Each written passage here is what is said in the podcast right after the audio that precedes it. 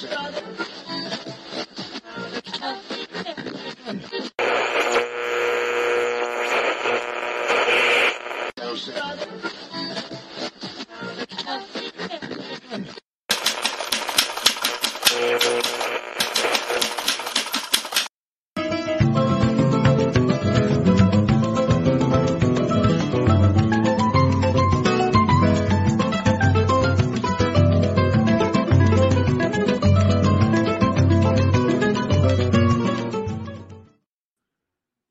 todos vocês. Começando mais um Giro das 11 ao vivo aqui pela TV 247. Hoje estou aqui utilizando uma camisa em homenagem ao meu querido senhor das camisas, Roberto Tardelli, que está utilizando uma camisa com o nome de uma localidade muito importante para a literatura mundial. Meu querido Roberto Tardelli, tudo bom com você? Meu querido Conde, bom dia, bom dia a todos, bom dia 247, bom dia aos demais canais que nos, que nos assistem, bom dia a todas e todos. Dia de greve em São Paulo, dia de São Paulo parada. É. São Paulo está parada, não pode parar. A gente vai trazer informações aqui, inclusive porque tem muita gente que nos assiste e que precisa dessas informações aqui. Vamos funcionar como serviço para vocês aqui. Estamos ao vivo, ao vivo também pela TVT de São Paulo também pela Rádio Brasil Atual, que é muito importante quando São Paulo está parada, né? Agora com São Paulo parado, as pessoas podem nos ouvir pela Rádio Brasil Atual FM 98,9 e também na Grande Salvador Bahia TV Quirimurê. Sejam todos muito bem-vindos aqui. Vamos fazer um debate, vamos trazer as informações. Aliás, vamos começar falando da greve, evidentemente. É, Tardelli, o que me impressionou é, positivamente é que é uma greve política é, no melhor sentido da palavra, quer dizer, contra as privatizações do senhor governador Tarcísio de Freitas. Fala um pouquinho para gente sobre esse, enfim, esse, esse ingrediente a mais, né, de uma greve que não é apenas, acho que não é nem, nem um pouco por salário, mas contra as privatizações do governo de São Paulo. Tardelli. Olha, a gente está vivendo essa, essa, essa onda neoliberal de privatizar tudo, né? não é uma novidade. E ela. É, nenhum serviço privatizado melhorou. Aqui em São Paulo, nós tivemos a experiência agora recente da privatização dos, dos serviços funerais, que eram, que eram municipais. Eles foram privatizados, aumentou tão barbaramente o, o preço do velório que uma pessoa de. Que, que as pessoas mais vulneráveis não têm onde velar seus mortos. Não pode velar em casa. E não tem onde velar. É. A privatização da água é uma dessas coisas, Conde, que se a gente tiver que explicar por que, que não pode privatizar água para alguém, é dessas. Eu me lembro do. Brecht tinha uma frase gloriosa, né? Que tempos são esses? Tem que explicar o óbvio. É óbvio que a água não pode ser privatizada, porque nós precisamos de um controle público sistemático no mínimo, sobre a qualidade da água que nós estamos bebendo. É, no mínimo. A água fornecida pela Sabesp ela é considerada uma das águas mais bem tratadas do mundo. Com orgulho, o paulistano pode beber sua água da torneira, não tem problema nenhum. Então, nós vamos privatizar um serviço que, de excelência, um serviço que está ao alcance do pagamento de todos os bolsos, inclusive do, dos dos mais do, do, dos menos afortunados, né? E passar isso para a iniciativa privada sem saber, sem ter a menor noção do que vai acontecer. As agências de regulação são verdadeiros são verdadeiros mitos, elas não funcionam. É. A, as agências de viagem, os preços das passagens aéreas sobem todo dia, os serviços aéreos se deterioram a, a, a, cada, a cada momento. É. Você, outro dia eu peguei um voo da, de uma das empresas aéreas. Rapaz, eu me lembrei do filme A Branca de Neve e os Sete Anões. Falei assim, não cabe os sete aqui. É. Tem que colocar uns três e quatro vão de ônibus, porque eles foram apertando tanto, tanto, tanto, né, que você não consegue esticar a perna em lugar nenhum. Dentro do avião, claro. Dentro da, dentro da aeronave. Né? Existe uma agência reguladora é. né, que permite que essas coisas aconteçam. É, agora está ah, na mão daquele é, deputado do uh, republicano, se não me engano, quem é o Silvio Costa Filho, né? Silvio Costa Filho, que é, é aeroportos, portos e aeroportos.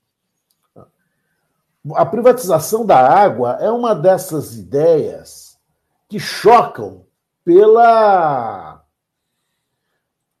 Ah, pelo não ser. Portugal privatizou a água, privatizou e reestatizou.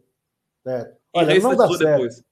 Inclusive também a França, na, na, na, questão da energia também, a geração de energia, privatizou e reestatizou. Quer dizer, todas experiências trágicas no mundo. Então, e nós não podemos achar que os franceses, que nós somos mais espertos e inteligentes. Os franceses, os portugueses, a experiência em si é ruim. Porque o que vai se privatizar é algo que não se privatiza. Você não pode imaginar que alguém possa ter lucro na distribuição de água. Ter lucro na distribuição, na, na distribuição de água é algo que, primeiro, me parece absolutamente imoral.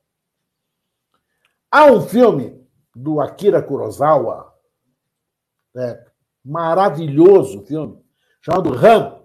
Você assistiu esse filme? Sim, célebre filme, filme do, do Akira do Akira. É a história de um matuto que vivia nas geleiras da Sibéria e que vai, aos poucos, tendo contato com a civilização. E em determinado momento, ele, ele cruza com alguém que está transportando uma carroça d'água. E ele fala assim: Você está transportando água? Sim, eu vendo água. Como você vende água? Como que é água? Água é mercadoria? A água é da natureza, a água é, de, a água é da chuva, a água é nossa, a água é de todos. É. A venda da água é uma dessas coisas que me chocam do ponto de vista ético. Assim, né? Como é que alguém pode vender água? Sabe o que eu estou lembrando, o, Tardelli? Aquela chuva uh, que, que deu em São Sebastião e que, que arrasou ali o litoral de São Paulo. É, as pessoas vendendo água a 80 reais uma garrafinha d'água. Você lembra disso? Sim, no, no furacão Katrina, lá nos Estados Unidos, uma das coisas que mais chocaram os americanos, além da tragédia do, do, do, do furacão, né, foi o preço da água. As pessoas venderam água, chegaram a vender água a 50 dólares. Ora, meu amigo, certo? só para esclarecer a Jéssica Luquezzi, o filme se chama Ran e é dirigido pelo Dessu, pelo, pelo Sakamoto. Ah, não, desculpe, é de Souza lá, bem corrigido. Olha, você tem um público fantástico. O pessoal pega. O público gente... aqui é exigente, Tardelli. Espetacular, Jéssica, muito obrigado. O filme é De Souza lá. O filme é Ran do Dersuzala. O, o, não, o nome é Dersuzala. Dersuzala lá e é dirigido pelo Kurosawa. Ô, oh, minha hum... querida! Jéssica é. Luquezzi. Jéssica Luquezzi, olha, eu vou te mandar. Putz, se eu te pudesse, eu te mandava um marzipan agora, um a gente tinha que mandar um prêmio para Jéssica Luquezzi. Deixa que a gente vai pensar alguma coisa aqui até o fim do programa. O, o Tardelli, também me vem à mente. Quer dizer, primeiro deixa eu só atualizar aqui a situação da greve, né?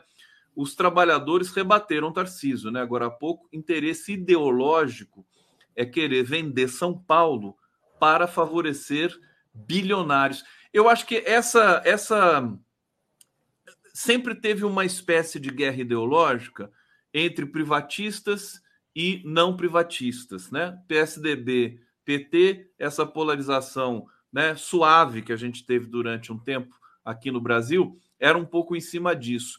É, o PSDB desmilinguiu. E agora, esse pessoal privatista está muito agressivo. Eles estão querendo privatizar tudo, meu querido Tardelli. Eu tenho medo deles brigarem com a gente e privatizar nós, sabe? Privatizar eu, eu, eu, eu, entrei num debate com uma, uma filiada do Novo e eu falei assim: escuta, se você ficar brava com isso, você não vai me privatizar, né? Certo? Porque é uma fúria privatista. E é engraçado que os trabalhadores, a comunidade, não pode ter um interesse ideológico e não privatizar. Esse interesse ideológico, ele é, ele é espúrio. Mas é correto o interesse da, da administração em privatizar. Aí vem o, o governador e diz o seguinte: olha, essa greve é, é, é política. Oh, mas você está privatizando, isso é o quê? Não é política? A tua política é melhor do que a nossa? A sua intenção é melhor do que a nossa? Ora, a uma questão política você, você contrapõe com uma outra questão política. Se o debate é político, então sejamos políticos. Você está querendo privatizar a água, ele quer privatizar o metrô, ele quer privatizar o trem. O trem é a única, é a forma de, de, de, é o meio de transporte mais utilizado na periferia e na região metropolitana. É impossível privatizar o metrô. O metrô ele é grandioso demais. Não há. Uma vez eu vi uma entrevista gigante, longa, do então governador Mário Covas, de saudosa memória, perto de tudo isso que a gente está assistindo hoje. E ele disse assim: olha, ninguém vai construir uma estação de metrô, só o poder público, porque ela é cara e ela é deficitária. O metrô é deficitário. Porque ele custa muito dinheiro, perdão, e não permite, e não pode permitir, que a passagem compense o custo da, da, da, de funcionamento. Tem que ser barato, é um transporte público. É um transporte para toda a população. O metrô, se privatizar, vai para 15 reais o bilhete. O metrô de São Paulo é considerado um dos melhores do mundo. Ele ainda não é, ele não está ainda capilarizado, certo? Deveria estar capilarizado, deveria ter sido iniciado há muito mais tempo. Mas o que funciona nele funciona muito bem.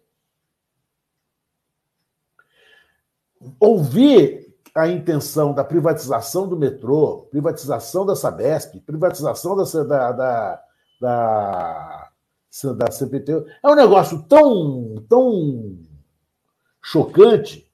Né? Ele quer privatizar, ele quer privatizar, ele quer privatizar a Fundação Casa. É. Ele disse claramente, claramente, que ele quer privatizar a Fundação Casa. Rapaz, o que, que é isso?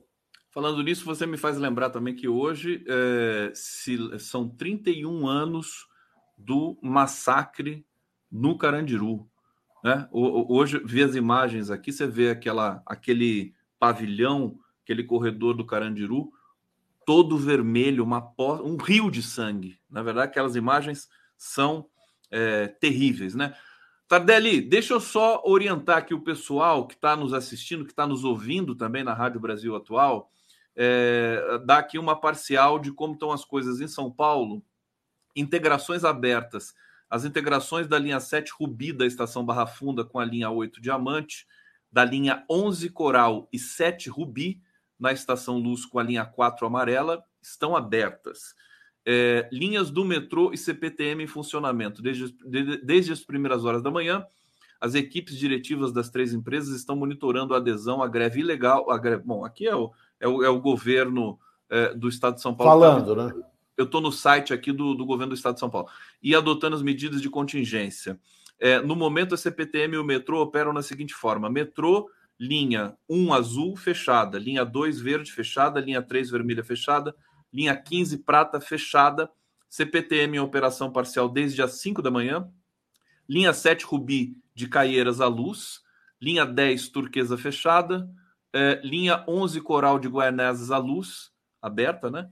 Linha 12 safira fechada, linha 13 jade fechada. Houve ali um, um, um, uma, uma negociação entre os trabalhadores e o governo de São Paulo que é, não sei se isso foi bem sucedido, eu vou checar aqui, mas nos horários de pico era para todas as linhas funcionarem. Nos horários que não são de pico, 80% da frota do metrô funcionando. É, precisa ver. Aliás, eu quero pedir para as pessoas que estão nos assistindo, se vocês tiverem informações para nos dar aqui, atualizar você que está circulando por aí, com o celular na mão, eventualmente nos assistindo, por favor, tragam informações aqui quentes para a gente. Ô Tardelli, É, também um fato que eu queria que você comentasse é o seguinte: Sabesp, CPTM e Metrô, os três sindicatos unidos contra a privatização. É, isso anuncia um novo tempo para o Brasil de politização das sindicais, assim, de maneira mais, é, é, digamos, é, é, conectada com, com o interesse da população, porque essa greve, a população às vezes pode pensar assim, puxa, para prejudicar o meu trabalho. Pelo contrário, é para garantir que o trabalho, a população, continue sendo feito. Né? É para garantir o acesso das pessoas ao transporte público coletivo. Né? É para. Numa cidade do tamanho de São Paulo? Sem o transporte coletivo, a vida se torna impossível. O, quando a gente vê a união, a união dos sindicatos, não sei se esses sindicatos são todos filiados à mesma central sindical ou não, certo? mas de qualquer forma, a, a união dessas, dessas três categorias, que são três categorias imensas do serviço público, certo? nos sugerem que o governador privatista, privatista assim, quase furioso, né? vai ter imensas dificuldades para fazer as privatizações que pretende fazer. Vamos começar por uma situação muito específica. Como é que você avalia o preço de uma estação de metrô? Quanto vale a estação Sé do metrô? Quanto vale a estação é, Corinthians e Itaquera do metrô? Quanto vale a estação, para a gente falou do Corinthians, para não, não dizer que, que não falei das flores, a estação Palmeiras Barra Funda do metrô? Quem vai avaliar isso? Que avaliação é possível de bens públicos que não têm valor, de, de tão valiosos que são? Como é que você avalia a, a linha. Como é, que você, como é que você faz isso? Com quem é que avalia essa estação? O que vai acontecer é que quem for avaliar vai tomar o cuidado de não fazer uma, sub, uma subavaliação. Quem avalia, a menos se terceirize a terceirização da terceirização da terceirização, e lá na ponta ache um, um alguém irresponsavelmente jogando um valor aleatório, que não vai ser, que não vai ser aceito. Essas são ideias que não vão se. Ele fala também, acredito eu, muito para os nichos de WhatsApp, de Instagram, de YouTube, de Telegram. Mas a concretização de uma privatização dessa me parece absolutamente impossível. A partir do momento em que você não tem como estabelecer, vai, vai, vai privatizar como? Vai privatizar por estação? Vai privatizar por linha? Não, Tardelli, como é que você, você tá, vai fazer? Você está destacando uma questão aqui que eu acho importante, você é especialista nisso. Quer dizer, para privatizar, em primeiro lugar, você precisa ter um, um relatório também do campo jurídico. Quer dizer, você precisa ter. Tem várias questões que são, precisam ser atendidas, né? Não pode ser que nem a Eletrobras privatizada assim na Bacia das Almas, roubando. Quer dizer, aqui a privatização da Eletrobras foi um, um assalto ao povo brasileiro. Você lembra disso, né?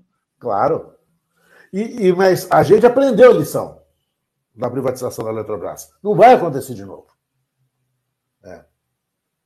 A privatização do, do, do metrô de São Paulo, ela é, ela tem tantas variáveis que essa equação não vai fechar nunca. Qual vai ser, qual vai ser a, a contrapartida do, do arrematante, do licitante? Quem vai ser o, o licitante? O que vai ser? Porque uma coisa é você privatizar um aeroporto por maior que seja, é só aquele. Agora, você está você vai falar em privatização de um sistema de transporte que leva por dia 10 milhões de pessoas. Como é que você faz uma, uma privatização dessa? É. Com quais variáveis você vai trabalhar?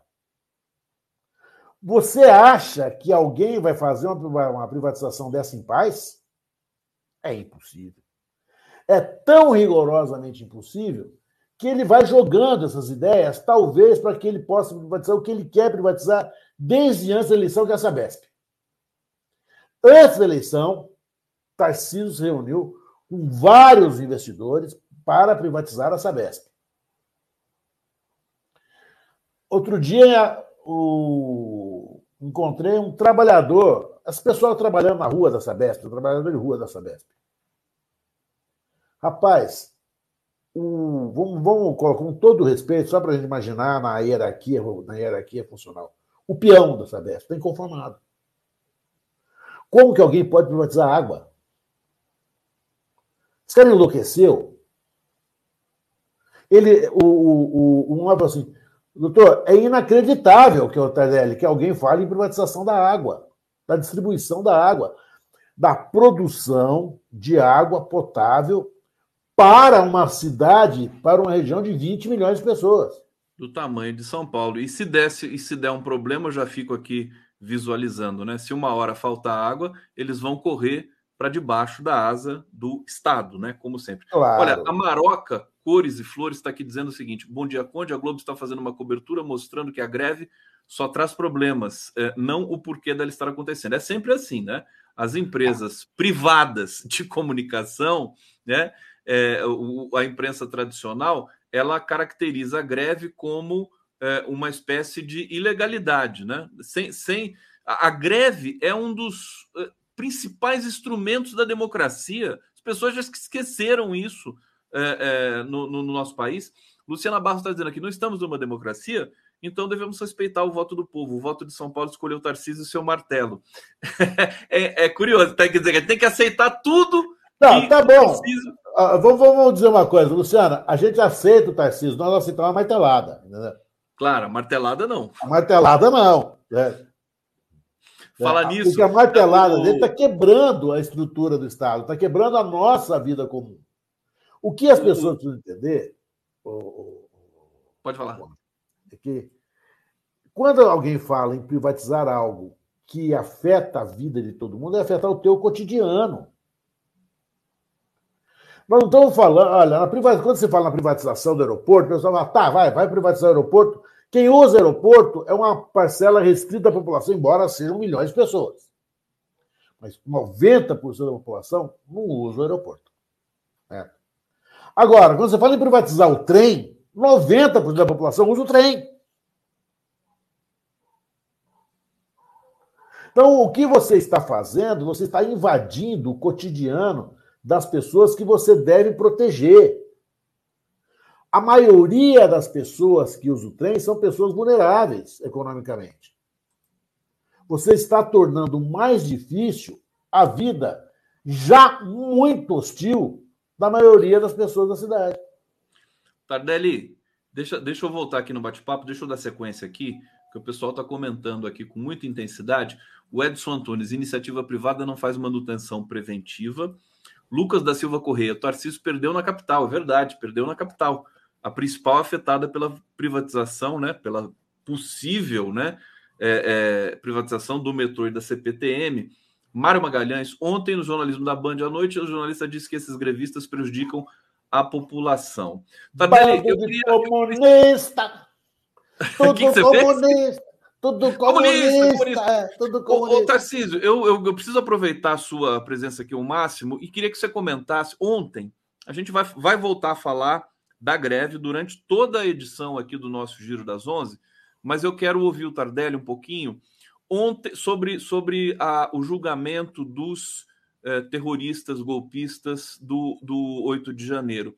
Ontem, o ministro André Mendonça pediu destaque em dois processos ali contra dois réus. E aí ele vai. O que, que acontece?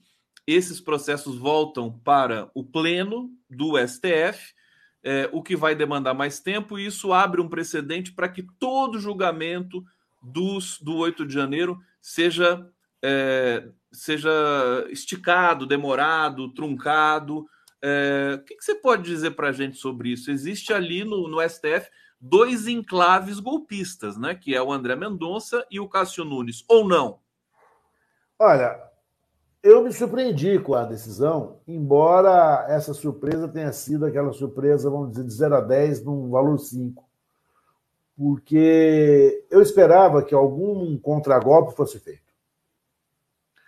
Qual é a diferença, para que nós possamos entender, entre o julgamento virtual e o julgamento pelo pleno? O julgamento virtual, ele se dá independentemente da pauta do Supremo. Se ele coloca isso para o pleno julgar, ele trava a pauta do Supremo. Ele joga nas mãos do presidente do Supremo, hoje, o. Luiz Roberto Barroso. O ministro Luiz Roberto Barroso, uma batata gigantesca fervente. Porque se, se tiver que pautar todos para o pleno, o Supremo Tribunal Federal não vai fazer outra coisa durante anos. Então, eu imagino que, que ele tenha provocado uma crise para ver como é que essa crise vai, vai refletir no julgamento. Ele, é um teste, eu acho né? que isso é um balão de ensaio que ele soltou. É. E mostra a fidelidade dele ao grupo que o colocou lá. É. Uma coisa, os dois ministros são absolutamente coerentes. Eles a gente sabe como eles vão votar. Não há nenhuma dúvida de como eles votarão. A gente pode não saber os argumentos que eles vão utilizar para defender tão ardorosamente as pautas do bolsonarismo eles defendem. Já não são mais do Bolsonaro, são do bolsonarismo. O ministro chegou a dizer que o 9, o 8 de janeiro não representou nada. Foi um, ah, um dia de farra, vai. As pessoas enfureceram, se tiveram um dia de farra, acabou. Olha, reformou tudo aqui, vamos embora, certo? Crimezinho à toa, bobagem, ninguém quis, ninguém quis dar golpe de Estado porque ninguém vai dar golpe de Estado desarmado. Um argumento que, vamos combinar, é para uma criança de 8 anos de idade. O outro disse que o marco temporal não podia ser, não, que o marco temporal era necessário, porque representava, aspas, direito de conquista. Como se o conquistador. Tinha, há, há uma, uma, um princípio geral de direito de que a posse obtida com violência não se convalesce nunca. Senão, velho, você tem que morar numa trincheira. O que, eles, o que eles dizem sempre surpreende, mas surpreende num sentido negativo. Esse, essa iniciativa que ele toma, essa iniciativa que ele faz, é uma iniciativa que vem, eu, me parece, um balão de ensaio. Vamos ver o que vai acontecer. Vamos ver agora como o ministro Barroso vai se virar com isso. Porque o problema passou a ser dele. Passou a ser dele. Exatamente, é ele que vai pautar, né? Se, é, se não, né? Ele vai, ele vai ser obrigado a pautar essas, esses dois réus ali no pleno do STF. Tardelli, é, segurança pública. Eu queria, eu queria te ouvir sobre o programa lançado pelo governo federal. O Flávio Dino anunciou ontem, teve uma coletiva, é, anunciou aí quase um bilhão de reais é, para a segurança pública no país inteiro e ele disse que é, o principal, né, a, a, meta principal é fazer com que as polícias é, troquem informações. É, momento é crítico para a segurança pública brasileira, né? Comenta para gente assim. Eu acho que a segurança, as, a, os equipamentos de segurança, e eu, acho, eu, eu digo isso, Conde, há pelo menos, seguramente, 10 anos.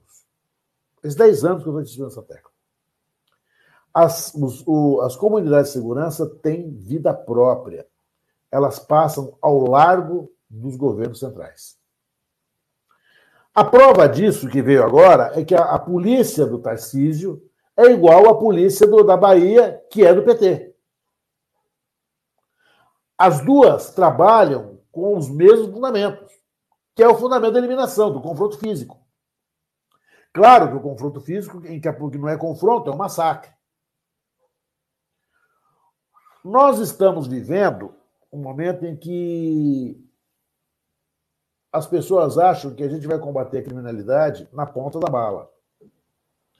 É a forma mais estúpida de você imaginar que vai combater a criminalidade. Porque, a criminal... Porque isso parte de uma visão muito pueril da criminalidade. A criminalidade é um resulta da maldade das pessoas. Ela é, como tudo, como é a fome, como é o desemprego, como é a inflação.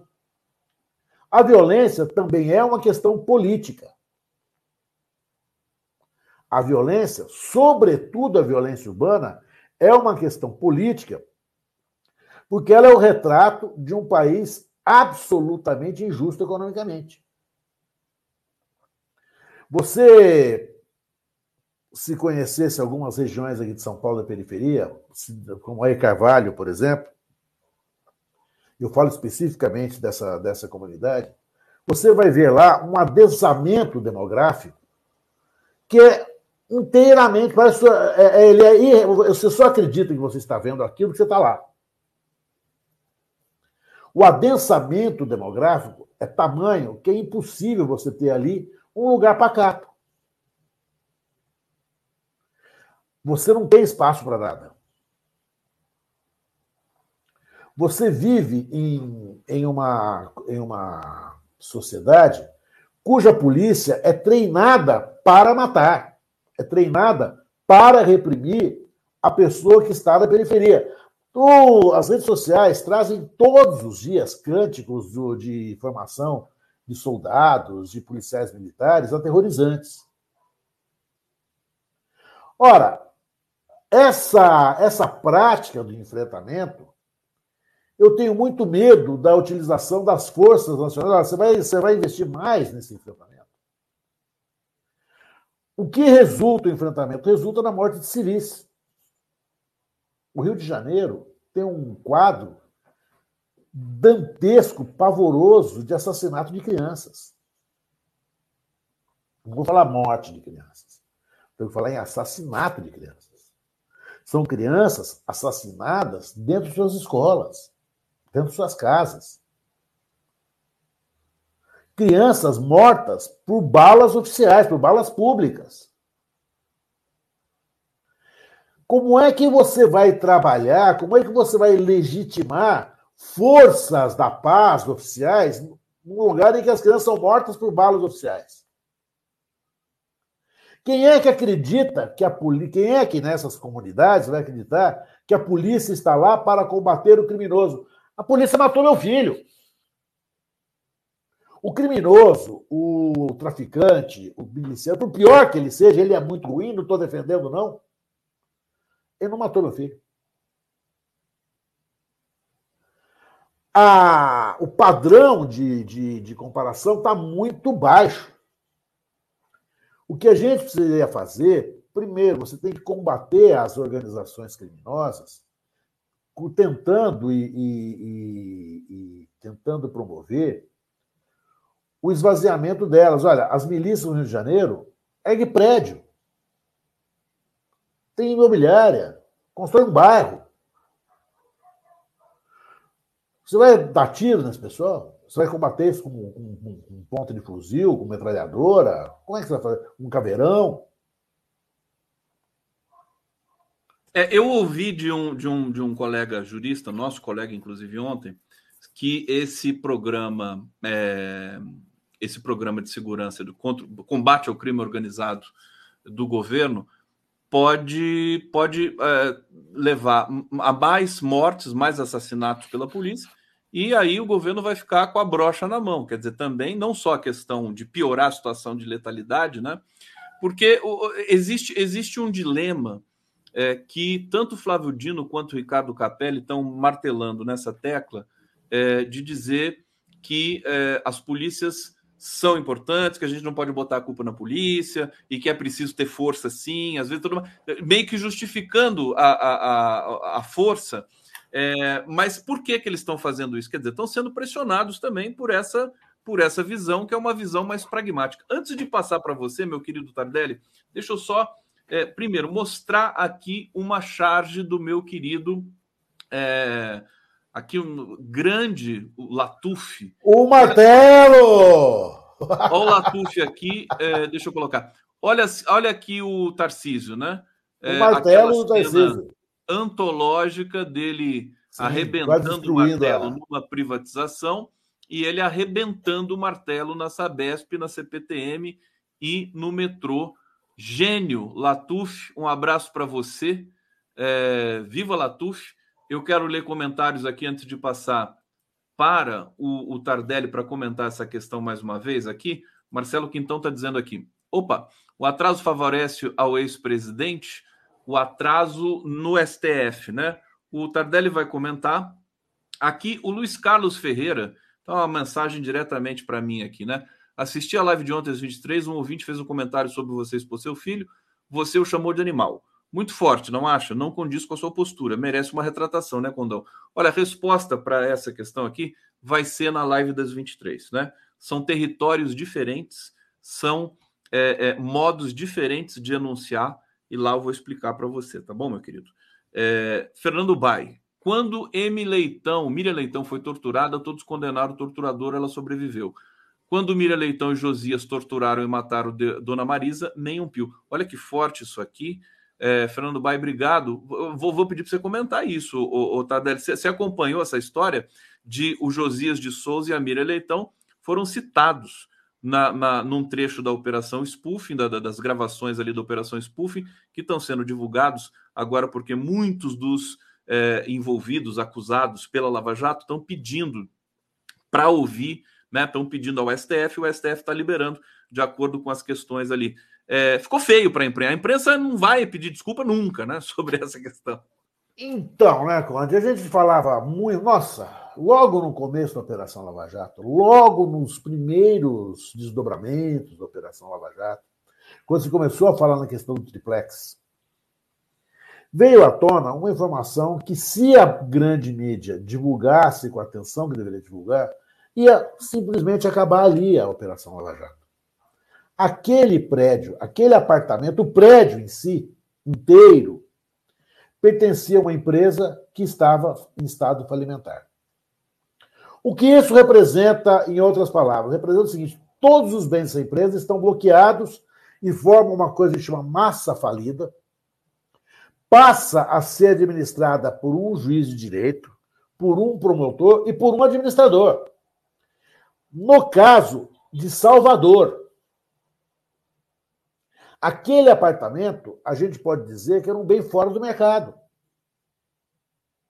É como você querer, é como você querer dar para alguém, por exemplo, o Museu de Ipiranga. Olha, o Tardelli recebeu uma, parte do Jardim do Ipiranga fazer lá uma. Não, sabe? Era tão fora de, de, de possibilidade né, que aquele apartamento não tinha nenhuma nenhuma expressão mercadológica. Ele não poderia, em hipótese alguma, ser passado para alguém. Não há possibilidade jurídica que isso ocorresse. Alguém falou isso? Não. Não foram investigar isso, não, não foram investigar. juristas para falar sobre isso? que a Lava Jato dizia soava como verdade oficial. Soar como verdade oficial tem desses problemas. Você não confere a verdade oficial. Ele é um dogma. O dogma você não vai conferir. Agora que todo mundo está com cara de, de, de, de otário, agora todo mundo sabe que comprou carro roubado, agora todo mundo está querendo trucidar, esquartejar o Moro. A Globo News chegou a ser chamada de terceira turma. O Supremo tem duas turmas. Primeira, segunda turma e a terceira turma Globo News. Julgando, aspas, e condenando, aspas, tudo que se fazia. É. A terceira turma da Globo News revogava as decisões da primeira da, da segunda turma do Supremo. Agora, eles estão. Eu estava dizendo outro dia assim, que eu não vou me surpreender se a Globo News divulgar que o Moro serviu coxinha estragada no aniversário do filho para os convidados dele. Porque agora o Moro está sendo alvo de uma, de uma verdadeira caça. Todos os dias a Globo News divulga notícias avassaladoras de Moro. Agora, durante, durante anos. Ele já Moro... reclamou. Ele já reclamou. Claro, durante anos ele foi o profeta. O, o Moro e o Dallagnol eram os genros que toda vovozinha queria.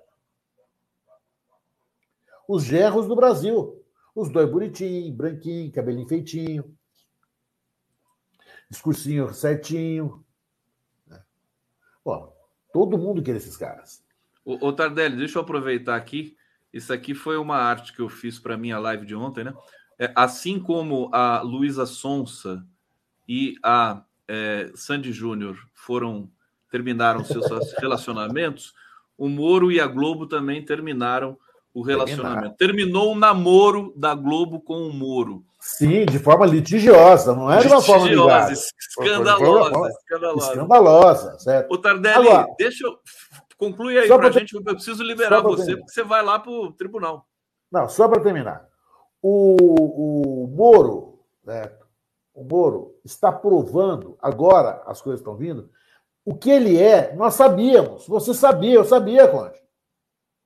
Desde o primeiro momento. É um patife. É a pior figura da República dos últimos 100 anos. Patife que vem de pato, né? Patife.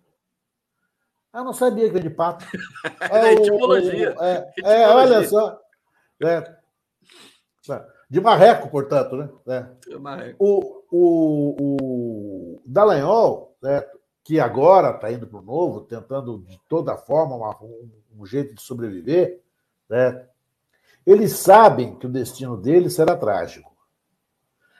Eu vou assegurar para você uma coisa: Moro e Dallagnol vão ser presos. Eu não sei quando. Sim, sim, vão ser presos. Vão ser presos. É. Eu, eu, tenho perguntado para muita gente também, assim como você, é, que são é, conhecedores da matéria, é, eles também me dizem isso. Tardelli! Tardelli, Tardelão, ah. Tardelinho. Vamos jogar bola no, no, no futebol do, do Prerrogativas no final do ano? Lá no, no MST? Bora lá em Guararema, naquele lugar, naquela escola maravilhosa, naquele Você lugar e eu vamos ser, vamos ser, a dupla de ataque, tá bom? Não, eu vou jogar, eu, eu sou bom de uma posição, cara. Eu sou um ótimo gandula. É. Eu, tá como bom. Gandula, eu desequilibro o jogo. Eu subo com a bola se tiver que subir assim. Você né? desequilibra total. Tadele, bom trabalho para você, meu querido. Sempre bom te ver, trazer você, a tua, a tua alegria e a tua consistência aqui na, nos comentários. Semana que vem estamos juntos de novo, hein? Sim, até a semana que vem. Beijos a todos, beijos a todas.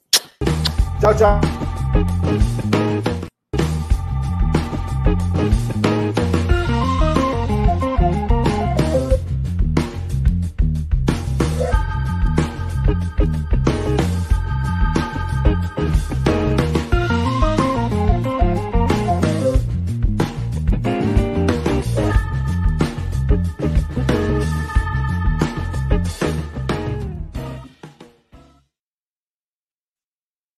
Aí, vou reforçar aqui a vinheta. Vou pedir para Denise Assis também reforçar para vocês darem o like, para se inscreverem em nosso canal e vamos seguir essa jornada, essa maratona aqui de notícias, de análises, de informações. Minha querida Denise Assis, tudo bom?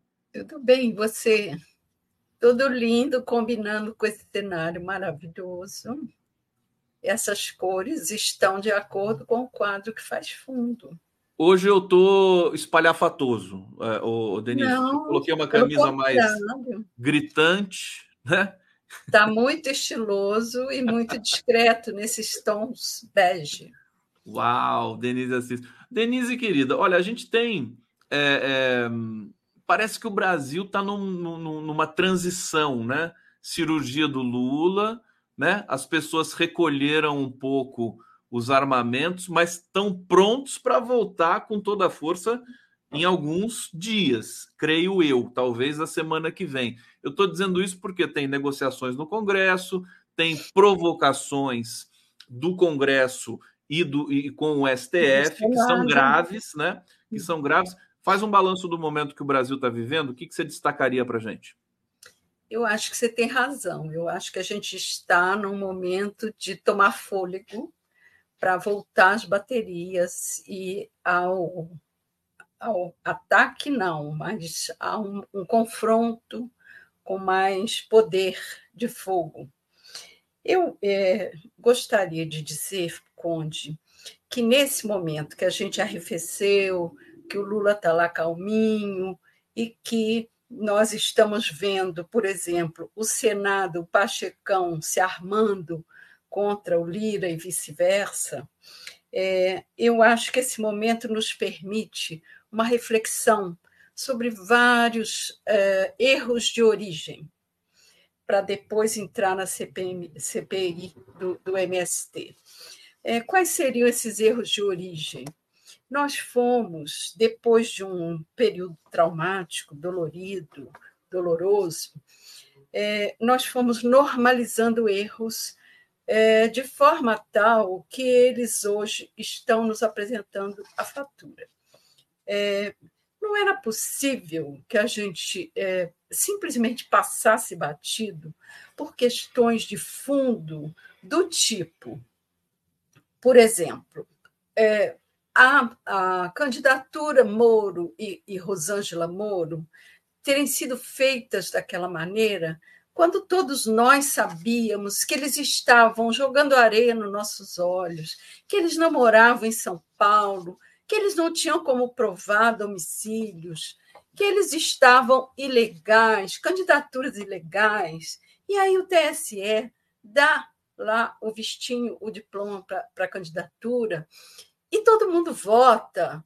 E aí esse cara vai parar no Senado e a mulher dele vai parar no Congresso, no, no, na Câmara sem a menor condição, ilegalmente, fora de todos os quesitos.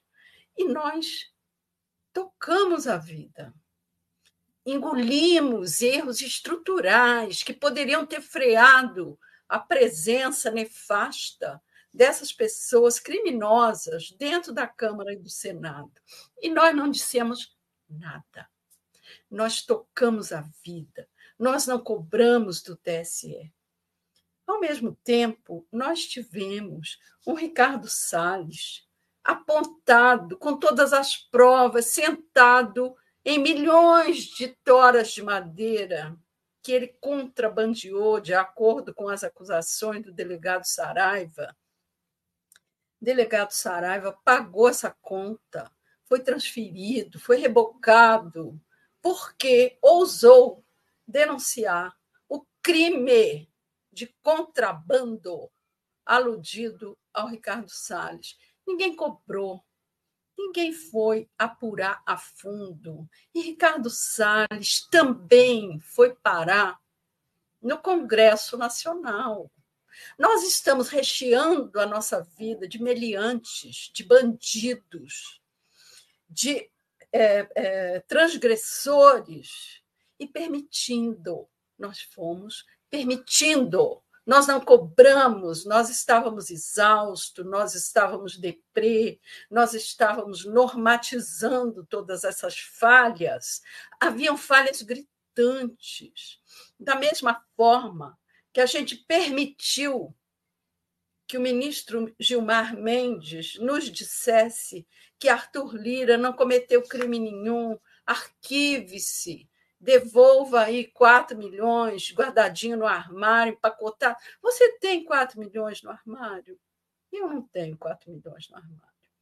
E nós não dissemos nada. Nós não pedimos para que essa apuração se desse mais fundo. Então, nós estamos empilhando erros estruturais que estão caindo na nossa cabeça e nós não temos fôlego para dar conta de tanta, tanto equívoco, de tanto crime, de tanta passação de pano. E nós agora estamos diante, na iminência de outro passação de pano deslavada, que vai ser. Por que está rindo? Não, eu estou rindo porque eu lembrei de uma coisa. Pode concluir que eu vou te contar. Você vai adorar.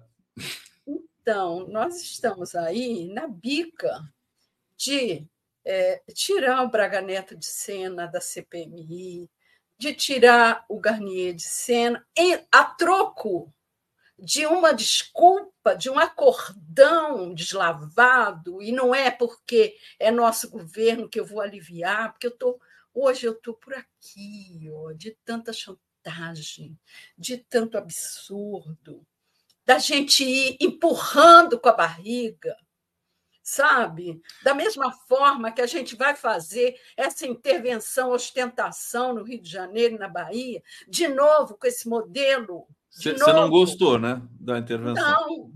O que eu gosto é de uma coisa estruturada, de inteligência, como o Dino propôs, desse cadastro único, de checagem de todas as facções criminosas, de um banco de dados onde a gente possa recorrer, todos os estados.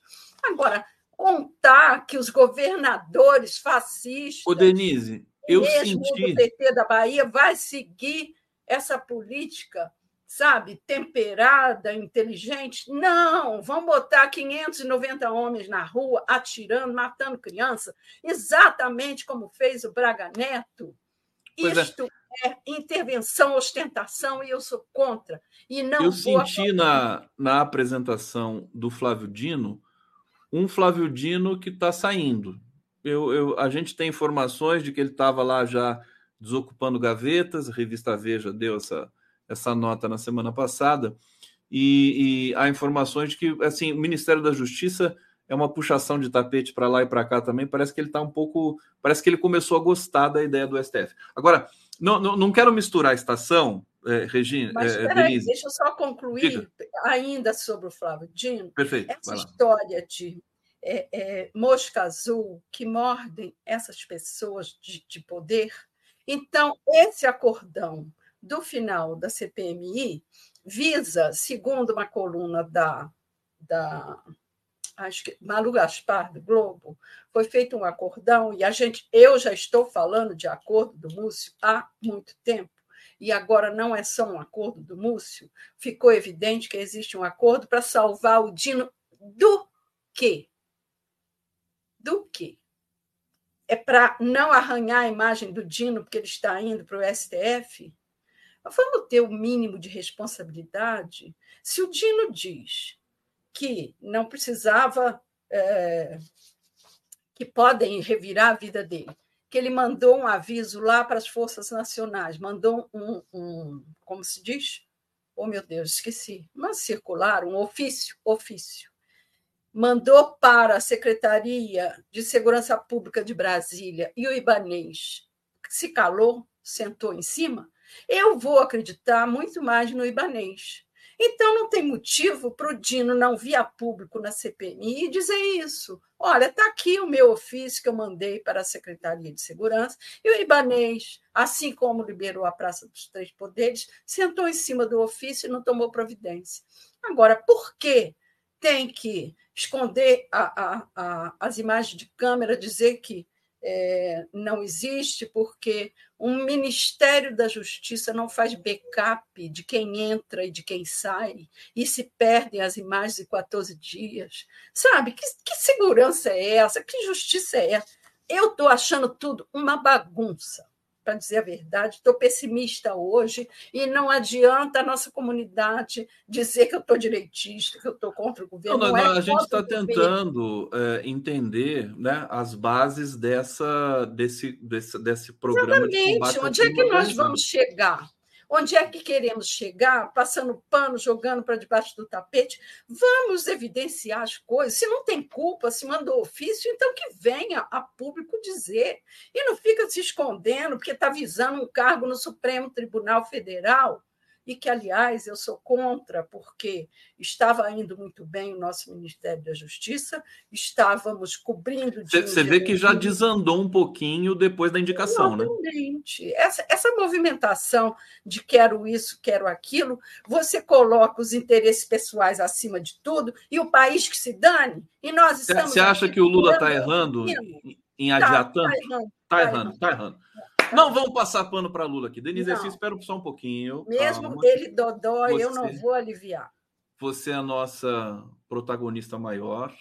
Eu sou apenas um coadjuvante aqui neste filme, Imagina. que é o Giro das Onze. A estrela é você. Tá certo? Eu sou sua convidada. A, a Zilda Araújo está dizendo aqui: concordo com a Denise, o mesmo que aconteceu com o Inominável. Foi tolerado por 28 anos e que esse sujeito atacasse a democracia, defendesse ditadura e tortura. Aliás, as pessoas estão falando em prazo para ministro do STF agora, o Pachecão lá, né? O Pacheco. Você já viu o tamanho do, do Rodrigo Pacheco? Aquilo não é altura, o, o Denise, é falta de é educação. É, Você viu é, o, falta de educação ser tão grande. Ser tão grande. Ele, ele, ele cumprimentando a Rosa Weber, que é ele é desse tamaninho assim. Quase que ele pegou a Rosa Weber no colo, assim, para dar um beijo. É, não. Impressionante. Aquilo já ocupa espaço sem licença ele devia Agora, fazer um tratamento para diminuir um pouco, né? De tamanho. É, uma serradinha na canela. Ô, Denise, o Sem Brasil aqui, bom dia a todos. Denise precisa cirúrgica, explicações de professores dão uma visão e contexto sempre necessários. Eu Arthur Maia deu golpe. Sou jornalista, adoro os professores, mas eu quero minha formação.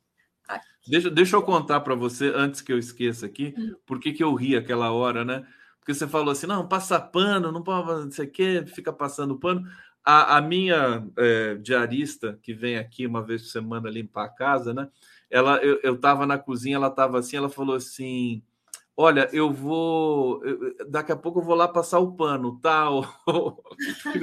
Aí eu falei assim: olha, não passa pano. já, a metáfora já ganhou. Para passar pano não pode passar pano mais nem na casa. Cristina Vilas Boas, Denise Assis, que fala tão forte, verdadeira gratidão. E Geoide está aqui. Conde, seja educado, deixa a entrevistada falar. Não deixo. Não tá, minha Não vou deixar. Eu atropelo o Conde também. Assim a gente vai levando entre tapas e beijos. A gente segue. Ô, Denise, agora até me perdi aqui. Eu, eu você, você trouxe. É, te, te, a Denise, ela, ela, ela ela pauta naturalmente o nosso papo, porque inclusive você está hoje com esse esse viés mais indignado, que eu acho muito importante, porque a gente precisa alertar das questões que estão ali perturbando o andamento do governo. Tem muita coisa por vir aí. Você me mandou uma notinha aqui do, da questão do Lula abrir mão de Braga Neto na CPI do 8 de janeiro. Eu queria que você explicasse isso para a gente, porque que é importante. É isso, eu acabei de, de pontuar aqui que a, a CPMI fez esse acordão para tirar o Dino de cena, para poupar o Dino para ele chegar bonitinho e cheiroso no STF e não convocar é, o Braga Neto em troca disso, né? Então, assim, que diabos a gente está fazendo na CPMI? Para quê que a gente está gastando tempo, dinheiro horas em frente à televisão para ver tudo desandar e dar em pizza. Eu não quero pizza, eu quero os punidos. E não é por punitivismo, não. É porque esse país ou aprende na porrada, desculpe a expressão, ou não vai andar, sabe? É tudo no conchavo. O, o, o Zé Múcio já está viajando para a Suécia para não assistir e não participar do debate final da CPMI. Então, assim, é todo mundo tirando o corpo fora. E agora nós vamos entrar aqui. É, peraí, eu vou apontar outro erro de origem, que é o seu Tarcísio, que foi o mesmo caso do seu Moro. Ele mudou para um apartamentinho nos fundos da casa do cunhado, ele não sabia onde ia votar, porque ele não tinha o endereço da, da zona eleitoral, porque não sabia nem onde ficava. É um cariocão, sabe, amando do Bolsonaro, se candidatou ao governo de São Paulo e todo mundo se calou e o TSE referendou a candidatura. Então, assim, são Deveria ter sido grandes passado, né? equívocos né? que caem na nossa cabeça. E a gente tem culpa nisso, porque ninguém esperneia, ninguém grita, ninguém protesta e vai levando, porque nós queremos a vidinha tranquilo, café da manhã, o supermercado, o cachorrinho na varanda e a tranquilidade dos mortos, porque isso é, é a paz do cemitério. É para isso que vocês querem vida? Vida não é isso. Vida o é Denise, é o, o Tarcísio, é a, a, a chancela do, do TRE e do TSE para a candidatura dele foi um erro, foi equivocada. Quer dizer, o cara não é. De origem, eu estou te apontando aqui cinco, seis erros de origem.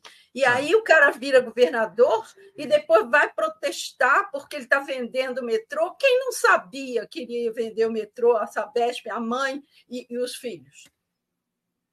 O erro foi permitir que esse cara se candidatasse para ganhar em São Paulo. Então, é erro de origem. Eu hoje estou listando erros de origem. Ricardo Salles não foi processado, Moro não foi processado, foi concedido é, é, registro de candidatura, Tarcísio foi concedido. E por aí Agora, vai. alguns, alguns juristas especialistas poderiam é, te responder dizendo o seguinte: ah, a justiça tem o seu tempo. O que, que você Eu poderia dizer? Que se dane o tempo da justiça. Que se dane. Eu estou cansada de esperar. Né? Eu estou mais para além da metade da minha vida do que a quem. Então, eu estou um pouco impaciente. Eu quero ver resultados antes da gente fazer aquele passeio. Né? Aquele passeio, aquele grande passeio. Adorei essa definição. O, o Denise, é, sobre uh, essa tensão STF Congresso, tem inclusive hoje tem mais um tem mais um problema que está ali. É, tem a questão do marco temporal, né?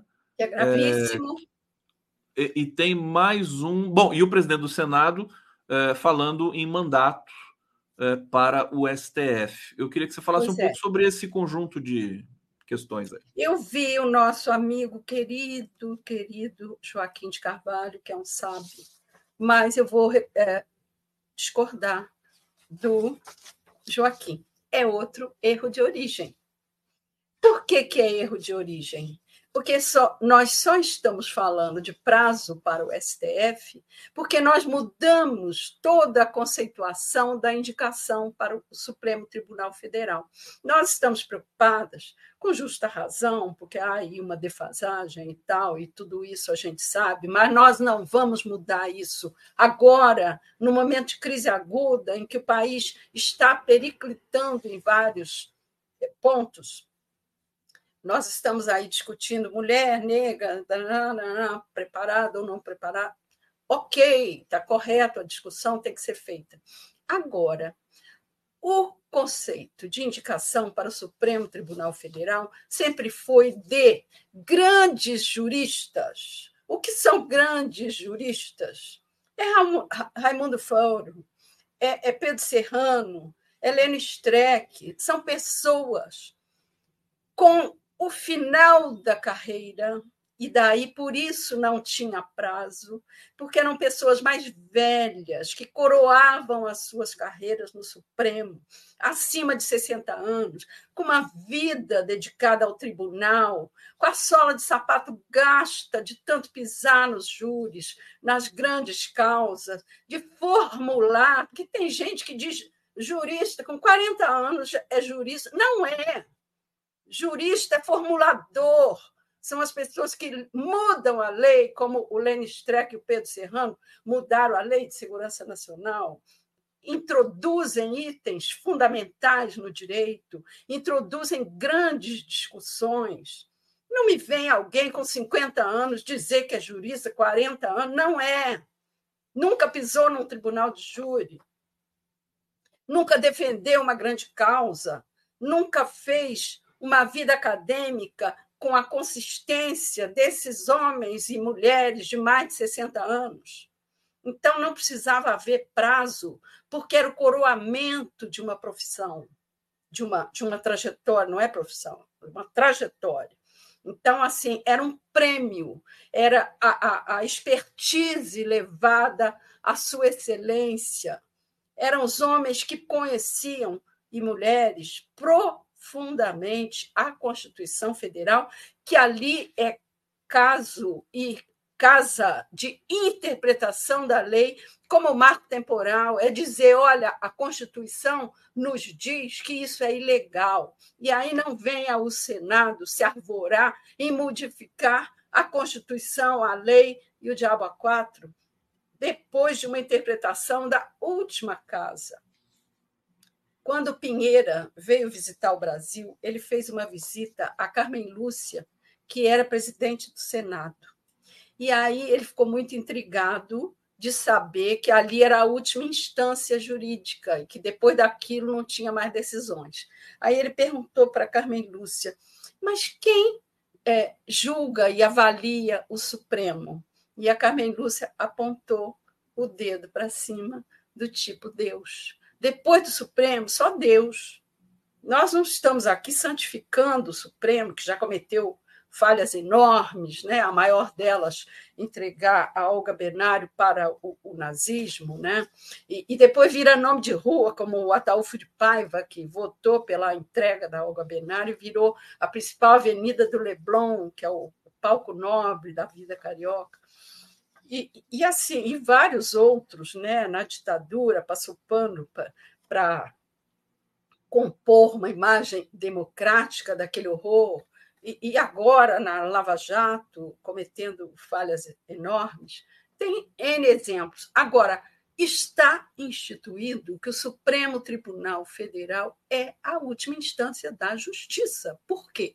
Cabem aqueles senhores de cabelo branco, de vasta experiência, de vasta vida teórica, de vasta vida acadêmica, os juristas de verdade, julgarem essas grandes causas. E por isso não pode colocar lá alguém que é terrivelmente evangélico, com 40 anos, que vai ficar uma vida lá mofando.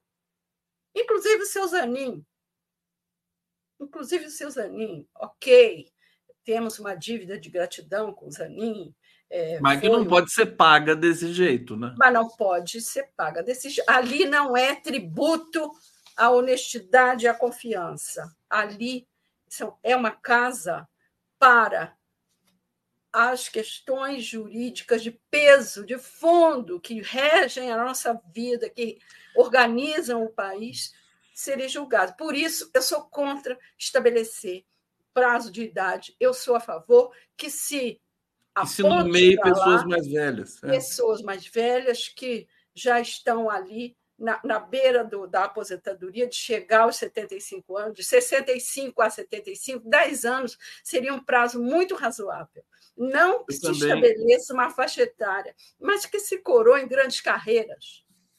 Eu também sou a favor disso. Olha, deixa eu trazer aqui comentários do nosso público. A Marisa Reichmaier, dizendo as análises da Denise elevam muito o nível do jornalismo 247. Verdade, concordo plenamente. Luiz Siqueira, parabéns, Denise Assis. Poucas a botar o dedo na ferida, Gilmar Mendes e Arthur Lira. Eugênia Carvalho, quer uma mulher negra preparada no Supremo, chega de homens brancos sempre defendendo os mesmos, chega. Respeito. Renato Canidia, eu admiro a personalidade da Denise Assis. Hoje está difícil não amar a Denise Assis, porque ela está falando muitas verdades aqui, inconvenientes. Eu hoje estou é, meio azedinha, mas e urgentes. É, não, azedinha eu adoro. Gostei de você, azedinha. Agora, eu queria te perguntar o seguinte, Sim. dizendo que concordo com tudo que você falou com relação à nomeação do STF. Alguma vez esse conjunto de é, pressupostos, de requisitos foi respeitado? Porque se a gente voltar ali atrás e ver os nomeados que estão até hoje ali, Faquim, Fux, é, é, é o próprio Barroso, me parece que também não foram respeitados essa questão do notório saber jurídico de verdade, não uma coisa assim para inglês ver. Não, é, eu acredito que houve uma fase em que nós tivemos isso. Nós tivemos lá o, o, o Técio Lins, o Técio não, o Lins Silva, que eu esqueci o primeiro nome dele, que era um, um portento, né? Nós tivemos ali grandes nomes, né? É, nós tivemos, por exemplo, está é, tá me faltando. Mesmo o, o, Nelson Jobim era uma figura de peso jurídico, né? É, escapou o nome da figura que eu queria citar. O, Sepúlveda pertence? Hungria, Hungria, o grande Hungria, né? Que eu esqueci também. Eu conheço, eu trabalhei com o Carlos Hungria, que foi neto dele, que é neto dele, é, mas foi um grande jurista, né? É, essas pessoas, Sepúlveda pertence. Então, são pessoas que trazem uma carga de saber, de autoridade, porque um, um ministro do Supremo é autoridade. Agora chega o outro lá com aquele cabelinho de carpete implantado, né, de 40 e poucos anos, e vai mofar ali, mofar, vai ficar ali anos. Ali não é lugar de aprender, de ter discussões rasas. Ali é, é troca é, disparada de sabedoria, de autoridade, de teoria. Quando alguém no Supremo falava, né, como o próprio Melo, como é que ele chama? O decano. É, o... O, o, Celso de Melo é o ex-decano. Isso, que tinha votos belíssimos, você podia discordar, mas era de uma profundidade, né? de, de um peso teórico absoluto. Agora você chega lá, o cara cita novela, cita revista em quadrinho. Ô, Denise, deixa eu te dizer, eu acho que eu estou mais azedo que você, porque eu acho que com todos esses nomes que você falou, tudo bem. Né? Sepúlveda pertence, Nelson Jobim eu ficaria um pouco assim, é. É, é, o, o, Celso de Mello também. Eu, eu acho que aquelas nomeações dos governos do PT do passado recente, elas nos decepcionaram muito. Por isso que, muito. por isso que eu acho que ficou esse trauma. São posições, um a garoto, meu ver, um maculadas. Né? A PGR também virou uma posição maculada e tá e vai vai ser problemático se o Lula atrasar a PGR mais. virou um diretor de gaveta, né? É, é, é o cara que é, coordena a gaveta. Então, assim, é muito triste a gente ver esse degredo é, de, de saber, né? essa vulgarização do saber, da autoridade. A, a, a, maturidade virou pecado no Brasil não tem serventia. Nós estamos vivendo um período de etarismo agudo. Então, ou você é, adere às teorias ultramodernas, ou você não serve, não tem serventia. A experiência não é, é contemplada. Está faltando, acho que a gente sempre pede, a gente reconhece no Lula uma figura de extrema coragem, mas eu acho que está faltando mais um pouco de coragem, não sei, para dirimir, para tirar o Brasil. É claro que a gente não vai tirar o Brasil, Denise, de uma vez só não, dessa barbárie. Né? Tanto assim que eu estou dando esse período de transição para que a gente adie um pouquinho essa escolha da maravilhosa mulher negra e, e, e douta, é, para que a gente é, faça um freio de arrumação e coloque uma pessoa de grande teoria. Né? Eu botaria o Pedro Serrano lá de olhos fechados. Né? Claro. É, você sabe o que, que eu, eu penso às vezes com, com relação ao Lula para iluminar a cabeça dele nesse sentido? Ele tem que pensar na mãe dele, na dona Lindu. Se ele pensar na dona Lindu um pouquinho. Sempre que ele pensa na dona Lindu, ele acerta. Sempre que ele pensa na dona Lindu. É, ele dá. dá ele, ele, traz a intuição nesse, embutida nesse amor pela Lindu e que lhe ensinou muito bem, deu belos princípios e valores. Eu acho que quando ele se deixa influenciar por coisas mais modernas, eu acho que ele perde um pouco. Mas, enfim, eu não vou julgar o Lula, que está lá dodói, que a gente quer muito, que ama, que quer que ele se recupere, que volte para a luta novinho em folha. Agora, não dá para a gente ficar aliviando esse bando de absurdo, de passapanismo e de conchavo. Eu cresci à luz de grandes conchavos, eu não aguento mais, sabe? Foi da anistia, foi da abertura, foi da, da votação das diretas, foi aquele colégio eleitoral indigerível. É, eu cresci com conchavos, ao som e a luz de conchavos. Eu não aguento mais. Eu quero. Eu não estou pedindo luta armada, confronto, guerrilha. Eu não estou pedindo apedrejamento. Eu estou pedindo que, pela primeira vez, a gente tenha coragem de fazer as coisas à luz da lei, como ela deve ser, e como o Alexandre de Moraes está apregoando. 17 anos, para quem ia levar 30, não é nada não é nada. E o que que nós estamos perdendo ali? Quem são aquelas pessoas? Ah, porque ele só jogou uma pedrinha no vidro. Não! Ele atentou contra a democracia.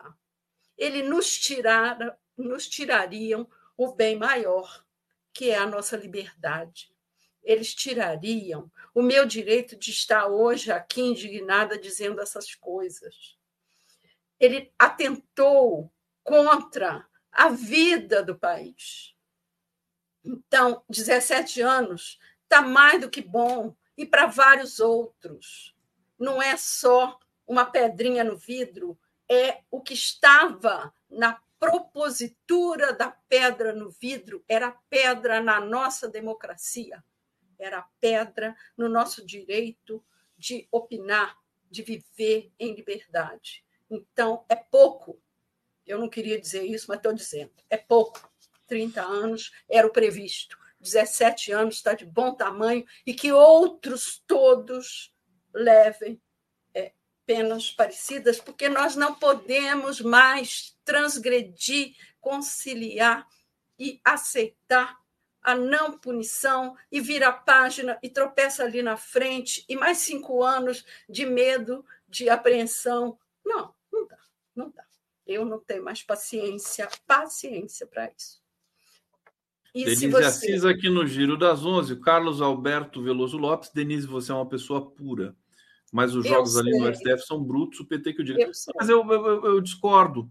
É, não, não que a Denise não seja pura, eu gostei uhum. desse pura, mas é, o detalhe é que nós precisamos, nós precisamos é, parar de. Assim, o pragmatismo é bom, mas tem limite. Não, não dá para ser o tempo todo conciliador né? É uma coisa irritante. O Brasil precisa é, um pouco mais de. Já está o outro lá falando: ah, o Lula devia fazer um veto parcial no marco temporal. Não, não.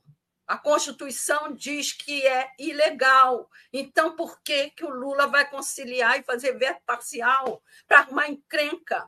Para conciliar com o agro, que não é, é inconciliável, é da natureza do agro ser elite, despudorada, arrogante, egoísta, e que não vai conciliar com a gente. Isso não adianta. Eles não... É tanto erro e eles não aprendem que a gente não ganha nada com isso. Não, e tem uma coisa que eu acho que a gente também acaba esquecendo aqui, as práticas, né? Depois do golpe, Michel Temer, Bolsonaro, a gente sabe que não dá para tirar todo mundo que participou dos governos não, anteriores de uma vez só. Então você tem é aquela inércia, né, é, de não virar um, um transatlântico de uma vez só, não dá para dar é, cavalo, de pau. de pau. né? É, as coisas elas continuam. Nós, nós desaprendemos a governar com Bolsonaro. Houve um, um desaprendizado geral, né, Denise? Pois é, porque foi tanto absurdo. Ele chegou para destruir, desconstruir, como ele disse, e para botar terraplanismo no lugar, e a gente não está achando qual é a porta da reconstrução. E você, é, a nossa pauta, eu fugi totalmente da pauta, andei para a pauta, mas a nossa pauta, que era o C, a, a CPI do MST, que se contrapôs à CPMI do, do 8 de janeiro e foi criada só para isso, para desvirtuar, para criar barulho, e terminou de uma forma tão malograda e tão vergonhosa que nem eles vieram a público apresentar esse, esse final de relatório, né? porque nós tivemos aí à frente da CPM, CPI do MST, um cara que está lá pendurado num processo de contrabando de madeira. Então, que moral que tem esse cara? Agora, é, já que eu estou aqui apontando o dedo hoje para todas as mazelas e é, conciliações indecorosas, eu vou dizer que esse, essa CP, CPI do MST trouxe à cena positivamente um trabalho maravilhoso que o MST faz de plantar orgânicos e comida boa, e essa comida ficou de ser comprada pelo governo federal. Essa compra está demorando e daí a pouco nós vamos ter revolta nas bases do MST. O governo ficou de destinar uma verba para o assentamento de 7.200 famílias. Existem 80 mil famílias esperando assentamento. existem 60 mil famílias acampadas. Aí vem o governo com o argumento: ah, o programa de assentamento parou em 2015, nós estamos tirando o atraso. Ok, tirem o atraso.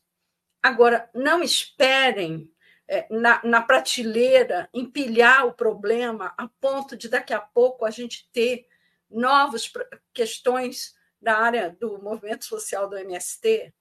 Aí vão dizer: nossa, são os vândalos, estão invadindo. Blá.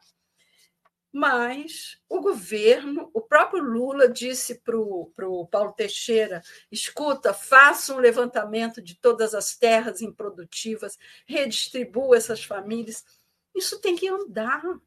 202 milhões que o governo está destinando para esse programa é nada. Não é nada. Isso vai demorar das 726 famílias, das 7.200 famílias, o governo assentou até agora 726. Daqui a pouco não dá tempo e a gente vai adiar o programa para um, um outro governo. Então, assim, é tudo lento demais, é tudo sem providência. Você quer ver uma coisa que anda me, me, me deixando também exasperada? É essa história né, da negociação do Congresso se dá com Maia, e, e, com Maia não, com Lira, é, tanto Arthur, né, Arthur Maia, Arthur Lira, é, se dá com, com Lira dessa forma à base de chantagem. Quando o governo cede uma vez, é aquele marido traído. Eu já dei esse, esse exemplo aqui. Ele recebe uma carta chantageando, dizendo que foi traído e que o vizinho vai botar a boca no mundo e vai difamar a mulher dele. Aí ele paga a primeira vez para o cara não difamar. O cara volta e vai chantagear até o fim. É isso que o Lira está fazendo.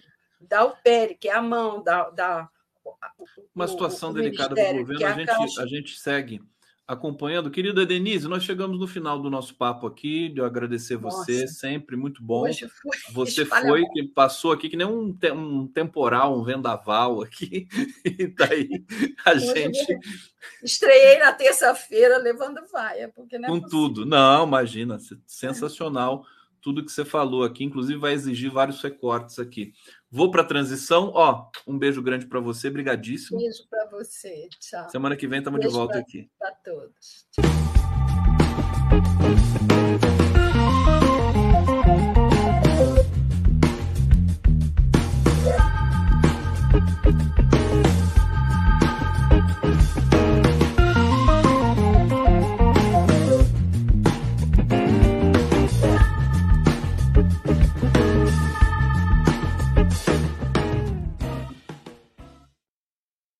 Giro das Onze recebe agora a cientista política Maíra Goulart, está dando eco aqui no, no som. Eu percebi no primeiro, na primeira fração de segundo, então eu vou mutar o seu microfone por enquanto, minha querida Maíra. Não sei se você tem um fone de ouvido aí depois, quem sabe, é, mas pode ajudar. Mas vamos, vamos abrir. Ah, ela vai, ela vai buscar o fone lá, então beleza. Deixa eu, deixa eu é, apresentar aqui. Inclusive, eu vou aproveitar esse, esse hiato é, para atualizar a questão da greve em São Paulo para vocês, é, tem um detalhe diferente nessa greve, né? É, passageiros se antecipam, criam estratégias e tentam driblar a greve com ônibus e é, app, né? É, o Uber e o 99, né? Usuários das linhas de metrô da CPTM estão recorrendo a estratégias variadas para driblar a greve de trabalhadores. Na verdade, população tinha que apoiar né, essa greve, né? Porque é do próprio interesse da população. É, de qualquer maneira, é um fenômeno aqui que a gente tem de é, apontar, né? Então, uh, muita gente pegando, tentando resolver para chegar no trabalho com uh, carros de aplicativo. É interessante, é a primeira greve né, que você tem, uma, uma greve grande de transporte público, é, que você tem esse recurso dos carros de aplicativo. Vamos continuar acompanhando aqui. Deixa eu ver se a Maíra Goulart, vamos ver se vai dar eco agora. Agora não vai dar mais eco. Então já está tudo bem. Querida Maíra Goulart, bem-vinda. Eu quero é, já te perguntar de cara, porque você é uma pessoa que tem muita atenção e vive a questão também dos sindicatos, professores e tudo mais. é, a gente está tendo uma greve é, diferente em São Paulo, porque são três sindicatos, né? CPTM, Metrô e Sabesp, e contra a privatização, quer dizer, uma greve é, política no melhor sentido da palavra. Fala um pouquinho para a gente de como você lê esse momento a, na Grande São Paulo, nesse momento aqui. Olha, vejo com muito bons olhos o movimento dos trabalhadores do setor de transportes reagindo a processos de privatização que não são exclusivos desse setor, mas que estão sendo levados a cabo com muito pouco benefício para a população, né?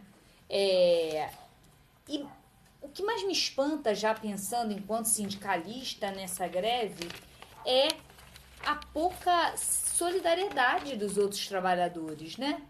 É, isso é muito interessante porque dentro do movimento sindical do qual eu faço parte, que é o movimento docente, toda hora é, se fala em classe trabalhadora, classe trabalhadora para lá, classe trabalhadora para cá. Eu sou muito crítica da utilização dessa terminologia, porque parece que é só um grupo, é um grupão e que as opressões internas a esse grupo elas são subsumidas, né? Por exemplo, opressões de gênero, opressões de raça. Isso é uma das críticas possíveis ao conceito de classe. Mas a minha principal crítica ao, ao conceito de classe, principalmente classe trabalhadora, é que ninguém mais se identifica com essa categoria.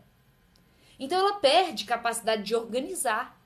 E essa, essa greve ela é muito interessante para ver o quão baixa é a solidariedade com esses trabalhadores, né? E de modo geral a população se colocando muito contrária. E isso é um desafio no dia de hoje, em particular. Eu achei muito legal você colocar isso na pauta, porque hoje em particular o movimento docente está em paralisação para pedir maiores, para pedir uma, uma negociação com o governo que vá para além desse ridículo 1% que o governo ofereceu para nós.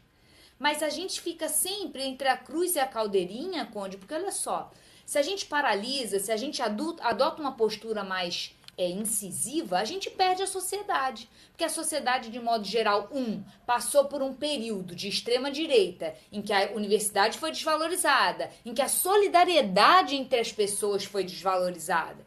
E aí a gente fazer uma greve nesse momento, a gente perde a sociedade. Perdão. Querida Maíra, não, não, só porque assim, esse, esse assunto é palpitante, inclusive para mim, nesses, nesses últimos tempos, também recebi aqui sindicalistas, o próprio Luiz Marinho, ministro do Trabalho, que tem essa clareza também com relação aos direitos. Ah, o evento nos Estados Unidos, em que o Lula falou junto com o Biden, a greve nos Estados Unidos dos trabalhadores de montadoras, né? O Biden indo lá para aquela para aquele piquete, né? Que a greve nos Estados Unidos é um pouco diferente das greves brasileiras, mas eu queria reforçar com você o seguinte, com o público aqui: a greve é, é talvez o instrumento mais sagrado da democracia. É, e a imprensa brasileira criminaliza a greve, sempre, sempre está criminalizando essa, essas greves em São Paulo nesse momento. Por isso que a sociedade fica é, assim, não apoia, vamos dizer assim, uma, uma, um movimento grevista. Mudar isso, é, sabendo, inclusive, que o presidente da República né, ele apareceu para o mundo, para o Brasil, fazendo greve? E não só, né? Há duas semanas eu até escrevi um artigo sobre isso que saiu no Dia, que é um jornal local aqui.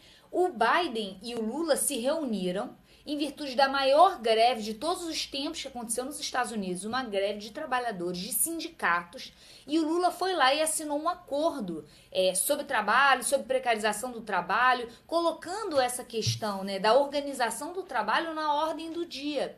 Porém, é, se no plano das entidades é, esse movimento está acontecendo, no plano da sociedade civil, para mim respondendo a sua pergunta, esse é o desafio, né? É, da mesma forma com o tema que a gente vai trabalhar depois, que é segurança pública, o maior desafio não está no plano do governo, no plano do direito, no plano das instituições. Infelizmente, porque esse é o plano sobre o qual eu me debruço, eu estudo, eu trabalho, eu, eu atuo.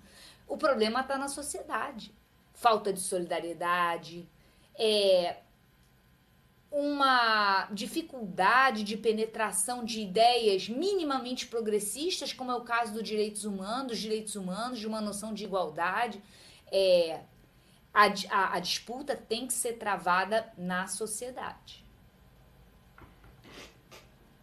Tá aí Maíra Goulart aqui no Giro das 11, tá chegando comentários aqui. A gente vai comentar também a pesquisa Atlas, já está aqui no jeito para a gente apontar aqui os slides e a Maíra Goulart, uma pesquisa que passou meio batido, mas que é muito relevante, né, Maíra? Muitíssimo. E vai ser importante você apontar algumas questões aqui. A Marisa. De... Ai, perdão. Oi, de, querida, pode falar. falar. falar. É sobre essa questão de falar é, que a disputa tem que ser travada na sociedade civil, só para complementar e tornar isso bem é, inteligível para todo mundo. Isso significa que nós, do campo progressista, precisamos conversar com as pessoas. Precisamos ir para além das nossas bolhas, para além das lacrações nos nossos círculos de pessoas que pensam como nós. Né? Nós, enquanto é, aqueles que acreditam nesses valores, a gente precisa conversar com pessoas que pensam diferente. E é conversar não numa posição de passar informação, conversar no sentido de ouvir também, entender por que, que essas categorias não estão chegando para fora das bolhas. Eu sei que falar isso é um saco. Parece quando você vai no médico e fala para você perder peso e fazer exercício. Você tem que caminhar, né? Aquela coisa. Eu sei que meu pai é geriatra e as pessoas detestam ele porque ele sempre fala isso. Olha, você tem que caminhar, fazer exercício, não sei o que. A pessoa quer um remédio. E todo mundo pede isso para um cientista político também, um remédio institucional, a reforma política. E não tem.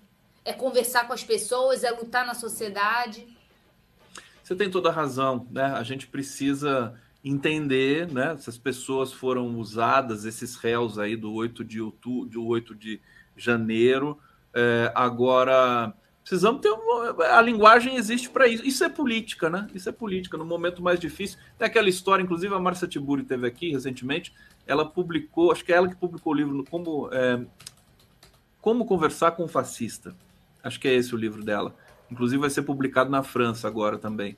É, enfim, tem, você tem muitas razões para não conversar com o fascista também. É, agora, a grande arma do setor democrático, do setor dialógico, que gosta da conversa, é justamente a conversa. Na conversa, eles perdem para gente. Então, por não isso que é eles não querem conversar. De perder e ganhar, não é. Não, não, eu estou dizendo. perder e ganhar. É, na, na, conversa, a gente tem sucesso em geral. E é isso que eu estou dizendo. Não tem. Se a gente tivesse sucesso em geral, a gente não tinha uma população. Se a gente botasse um plebiscito amanhã, passava maioridade penal de um ano, a pessoa nasceu já pode ser presa, passava pena de morte, os maiores descalabros. A gente não tem verdade, a gente não tem sucesso. A gente tem sucesso naqueles que parecem conosco. E a gente tem o silêncio dos outros. O silêncio porque as nossas estratégias argumentativas não são as mesmas que as deles, então essa conversa nem se dá. Vamos avançar aqui no, nos comentários. Espera aí, deixa eu pegar o Ivan Menezes. Aqui em Brasília privatizaram até cemitério. Hoje, para morrer aqui, tem que pagar por baixo 18 mil reais. Logo ao lado de Brasília, na divisa de Goiás, custa 5 mil reais. Pagar Já até tá para morrer. caro, né, Ivan? Isso é uma realidade. É, Lucas da Silva Corrêa, no geral, os trabalhadores são solidários, porém estão muito mais expostos a represálias das empresas. É, Maíra, quer comentar?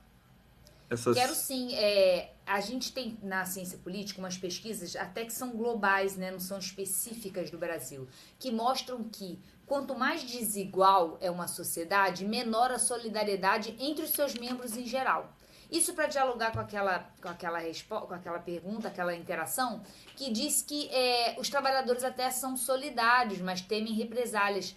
É, existe sim esse segmento que teme represália e eles estão super é, corretos em temer mesmo. Ah, os, empre, os empresários, né, eles são muito ciosos de manter sua ascendência sobre as classes trabalhadoras, mas há também uma falta de solidariedade, uma dificuldade de reconhecer no outro um igual.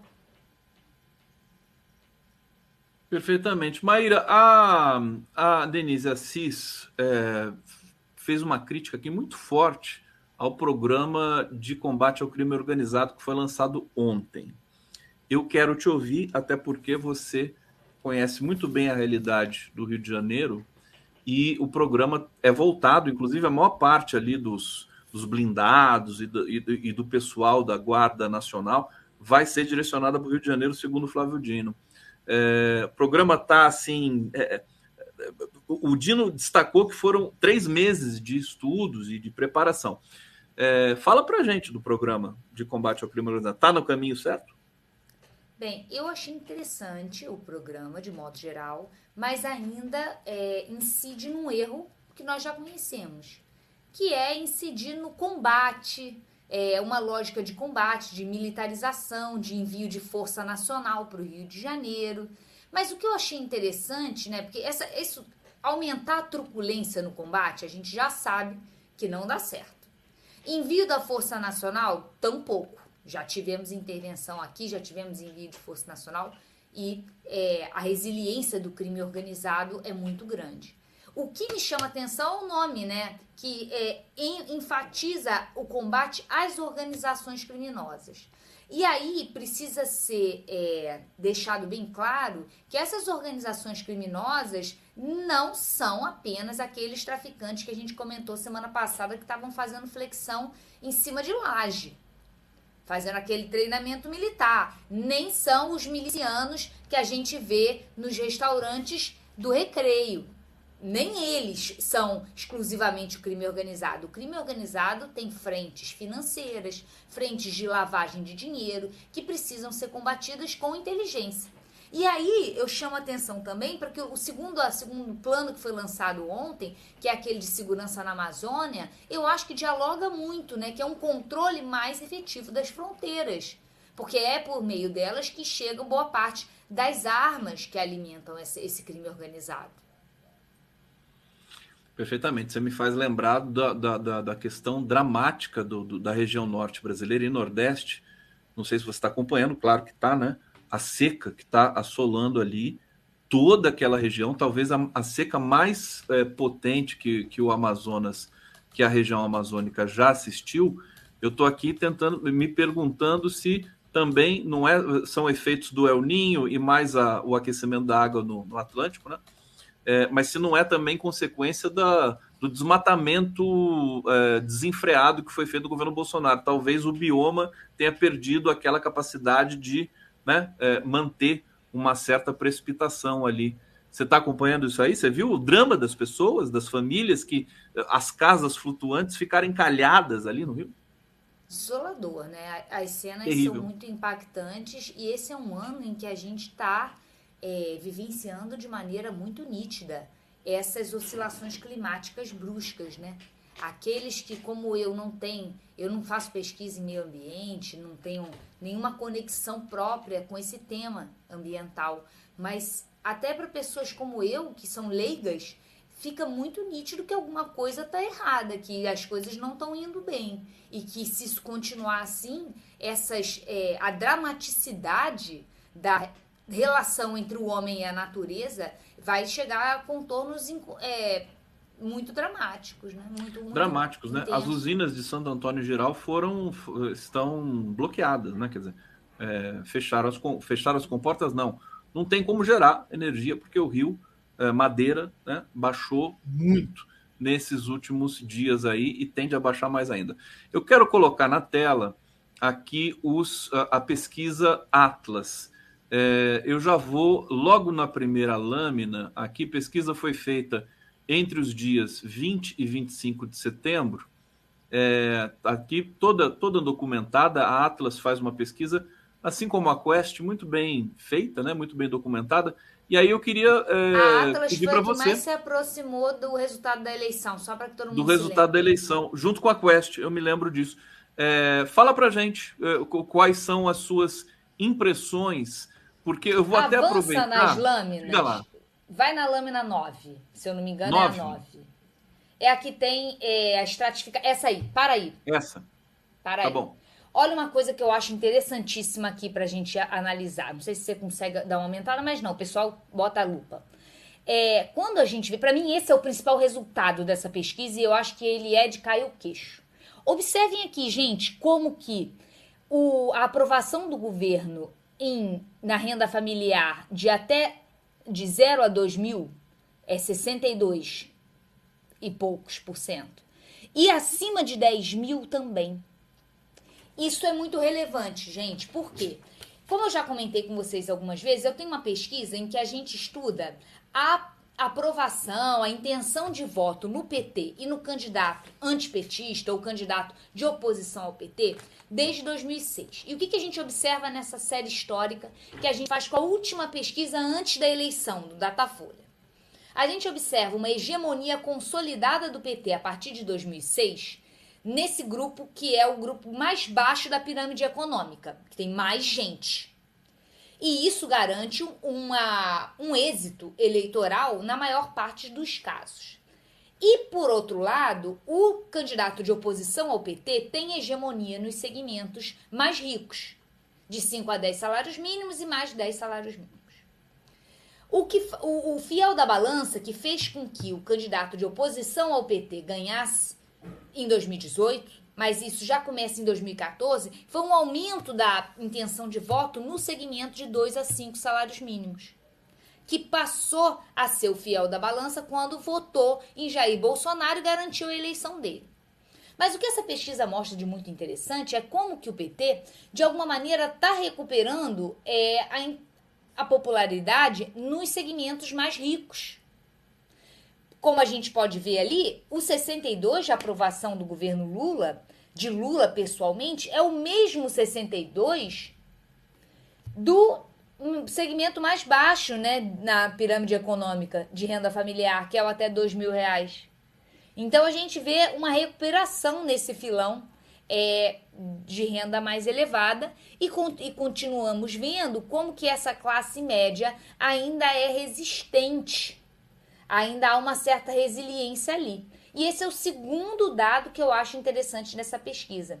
São vários indicadores que aparecem na pesquisa de que o bolsonarismo ele é resiliente ainda. A própria aprovação é, da figura do Bolsonaro, que está em 46%, subindo, ela é muito próxima da aprovação da Tebet. Ela é igual, ela é igual a da Tebet, igual a do Haddad. É, perde para o Lula, assim, que está com 51, mas é muito resiliente para uma figura cujas investigações avançaram cujos escândalos. Tanto. Então, então vamos, vamos entrar um pouco nesse, nesse campo, que eu acho importante a gente trazer aqui para o nosso internauta, que é o seguinte. É, inclusive, mais uma vez vou lembrar da Quest, porque o Felipe Nunes, viu o Felipe Nunes, que é o diretor da Quest, dizendo uh, algo nesse sentido também. Não basta mais né? Ah, como a, as questões mudaram, inclusive de avaliação pública, né? De popularidade e tudo mais. Por exemplo, se o governo Lula oferecer uma economia melhor, né? Que é o que está acontecendo, melhores salários, desemprego em queda, inflação controlada, isso 20 anos atrás era suficiente para o governo se reeleger facilmente. Hoje não é mais, né?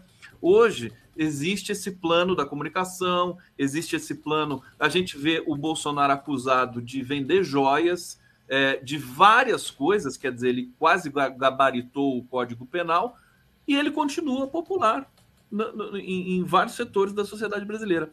Né? É, ele, especificamente, talvez não, mas essas questões não é, rebatem mais, né? não ecoam mais numa, num, num certo eleitorado brasileiro.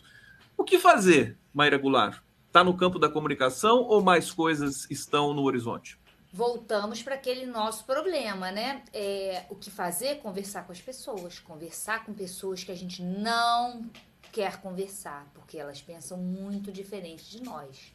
É, achar que a mídia tradicional vai ser capaz de cumprir essa função ela até cumpre uma função sim, mas demora. Demora porque cada vez mais as pessoas se informam a partir dessas bolhas de dissonância cognitiva que retroalimentam é, características, né, identidades daquele próprio nicho.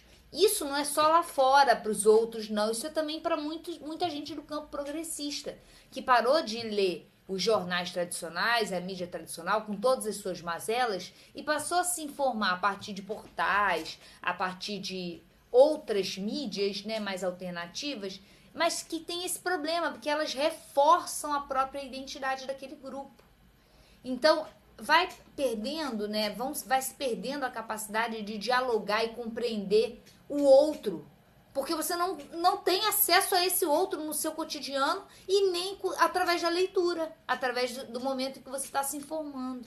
Então, deixa eu te perguntar. A gente estava, inclusive, criticando essa, esse perfil aqui, Denise Assis e eu, há pouco tempo, esse perfil conciliador, é, às vezes exacerbado, né, é, do governo Lula, do próprio Lula, porque é característica dele, né, ser uma pessoa conciliadora.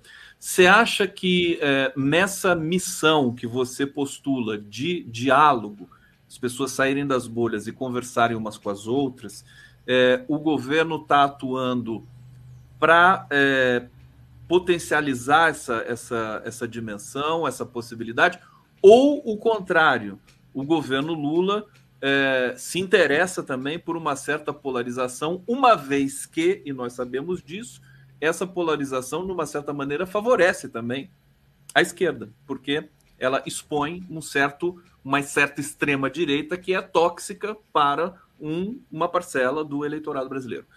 Você entendeu a minha questão? Entendi total. E já tenho conversado também algumas vezes com você que a minha interpretação sobre esses primeiros dez meses do governo é que a aposta que está sendo feita é uma aposta em desativar a polarização. Tanto que as temáticas que ativam essa polarização, que são as temáticas do campo dos direitos civis, estão sendo secundarizadas em face da temática econômica, que tem sido utilizada como uma forma, sobretudo no tocante às camadas médias, é, de fazer avançar um conteúdo sim de esquerda, mas sem ativar essa reação. Acho que a postura conciliadora do Lula de dizer que a questão central é uma questão econômica é uma aposta e eu acho que ela sim tem um grau de genialidade. Lula é o maior gênio político da história recente do Brasil, né? E ele está fazendo uma aposta que é arriscada, que é difícil para nós de esquerda, que valorizamos a temática dos direitos civis, mas a gente precisa compreender que nós temos uma sociedade muito reacionária e ativada é, política é, para essas temáticas de polarização. É, tem um, tem um processo aqui que surpreendeu as pessoas. De fato, está todo mundo surpreso com o fato. O Lula poderia deslanchar na popularidade já nesse começo, como ele vinha crescendo, mas chegou no momento que já estacionou. Né? A gente percebe que existe ali uma, como você disse, utilizou essa palavra resiliência, né? É, eleitoral do, do, perfil do público brasileiro. Vamos falar um pouquinho sobre o Congresso é, e, e, sobre a relação, né? É, tanto do Executivo quanto o Congresso, o Senado, a Câmara, mas também o STF. Nós tivemos aí a, a, a posse do presidente Luiz Roberto Barroso nesse momento, tem uma vaga que vai ser preenchida pelo Lula nos próximos dias ou semanas, não se sabe muito bem. É, e há tensões no ar, como, por exemplo, o Senado aprovando, a Câmara e o Senado aprovando o marco temporal numa afronta né, é, explícita contra o STF, é, e o presidente do Senado também é, estipulando agora, e provavelmente vai colocar a votação, um mandato de 11 anos para os ministros do STF. Existe uma tensão no ar, essa tensão pode perdurar, e isso pode ser prejudicial uh, ao andamento do governo. Então, eu te faço essa pergunta: você acha que o quadro é esse, de fato, de muita tensão ainda entre STF e o legislativo? Eu acho que uma vez, e aí dialoga muito com o que a gente estava conversando antes, né? Uma vez que o governo, o executivo, está nesse esforço de desativar a polarização, contornando, evitando essas pautas mais progressistas, o STF tem sido a fronteira, o lugar em que esses temas, em que essa polarização está sendo deflagrada. Daí as atenções estarem sendo voltadas para o STF, as atenções daqueles grupos políticos quero ressaltar, que dependem disso para se eleger e para fazer suas sucessões, para fazer seus arranjos em 2024. Então, eu, eu vejo como que há um pé em cada canoa por parte de muitos grupos políticos com representação no Congresso. Um pé na canoa do governo, porque essa galera é fisiológica, precisa estar em proximidade com quem tem a caneta, né, cargos, recursos. Mas um pé também é na na discussão ou na demarcação de algumas temáticas ideológicas que podem contemplar suas bases eleitorais. Eles não podem se indiferenciar em relação aos seus opositores lá nas suas contendas locais. É, e essas temáticas ideológicas elas podem servir no caso daqueles que têm é, sua base eleitoral em setores do campo, ligados ao agronegócio, ligados mesmo à agricultura familiar, mas aqueles que têm entendimentos conservadores da agricultura familiar. E aí a importância de manter acesa, manter viva essa disputa ideológica. A gente acabou de ver a eleição para o Conselho Tutelar, os conselhos tutelares no Brasil todo. E ficou também patente, evidente, que os setores é, é, religiosos, né, eles venceram as eleições, tomaram de arrasto nas periferias. Nos centros ainda houve ali uma resistência dos setores progressistas. E eu me lembro que as pessoas que vinham aqui falar sobre a, o Conselho Tutelar, as eleições, diziam assim: que se respeite a ECA, né? O ECA, o Estatuto da Criança e do Adolescente. O básico, né? Porque você sabe que tem uh, enfim, dentro de alguns setores dos evangélicos, que eles são críticos a esse tipo de uh, estatuto. É, esse seria um dos, dos da, uh, uma das, dos fenômenos que evidenciam um, um certo cochilo dos setores progressistas brasileiros. Quer dizer, a direita está se mobilizando, continua se mobilizando fortemente. A, a, esquerda, ela fica meio que. Hum, há um desafio muito grande, que é: nós somos democratas. A gente acredita na democracia. E essas pautas, elas não são muitas vezes majoritárias. Então há uma certa vanguarda de setores da política, de setores do direito, de nós na academia, e a gente precisa exercer essa função de vanguarda, claro e fazer essa fronteira ideológica pender para o nosso lado, mantendo a organização, mantendo, sobretudo, processos de mobilização e convencimento da sociedade civil. Novamente, não tem como fugir, gente, é caminhar e perder peso. É dialogar na sociedade civil, criar novos consensos, desafiar esses consensos tradicionais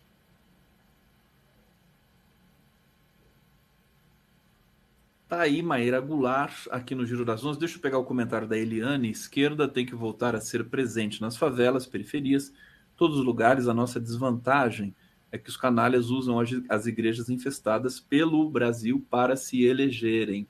É, tem muita coisa é, que precisa ser, acho que, repensada. Eu estou até aqui imaginando e queria saber de você.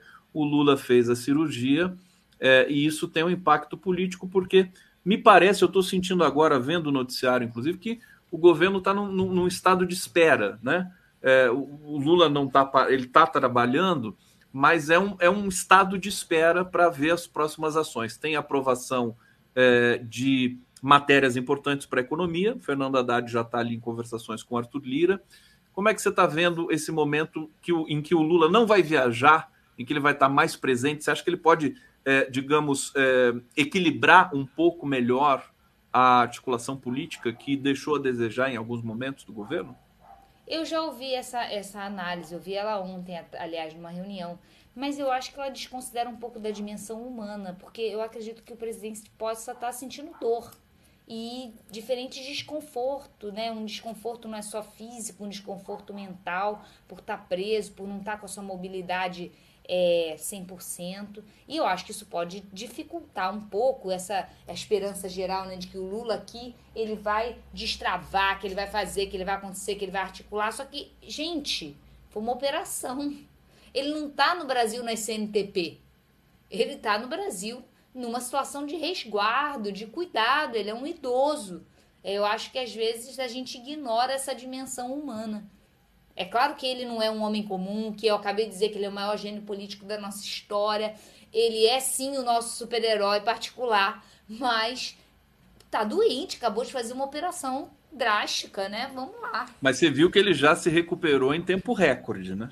Você já sentiu que ele é um fenômeno, né? Eu acho que quando a pessoa Nosso tem. super-herói particular. Super-herói particular ele tem uma obstinação tão grande né, para trabalhar e para cuidar e está vendo a, a urgência que, da qual o Brasil precisa, que ele realmente é assim, né? Quando a gente tem esses, essas metas, a gente sara mais rápido também, né, Maíra? Não é assim Olha, que acontece. eu posso dizer que eu sou, nesse ponto, muito parecida com Lula, mas não é que a gente sare mais rápido, é que a gente é tão focado, tão nerd, que a gente não se permite descansar, fazer repouso, seguir as recomendações do médico de repouso, da coisa toda. Duvido que o presidente Lula esteja seguindo todas as recomendações de repouso que seriam cabíveis para uma pessoa idosa que acabou de fazer uma cirurgia o Ricardo Calil, que é o médico é, pessoal do presidente, disse que o Lula é extremamente disciplinado, mas ele também foi, foi, foi político ali, porque a gente sabe que o Lula, naquela, na, na, quando ele estava rouco, ele continuou falando, enfim, ele foi, ele vai, ele viaja, viajou com dor, fez campanha com dor. Eu tô, eu tô para ver o seguinte: o Lula sem dor, que até agora ele governou com dor, quero ver ele sem dor, o que, que vai acontecer nesse país.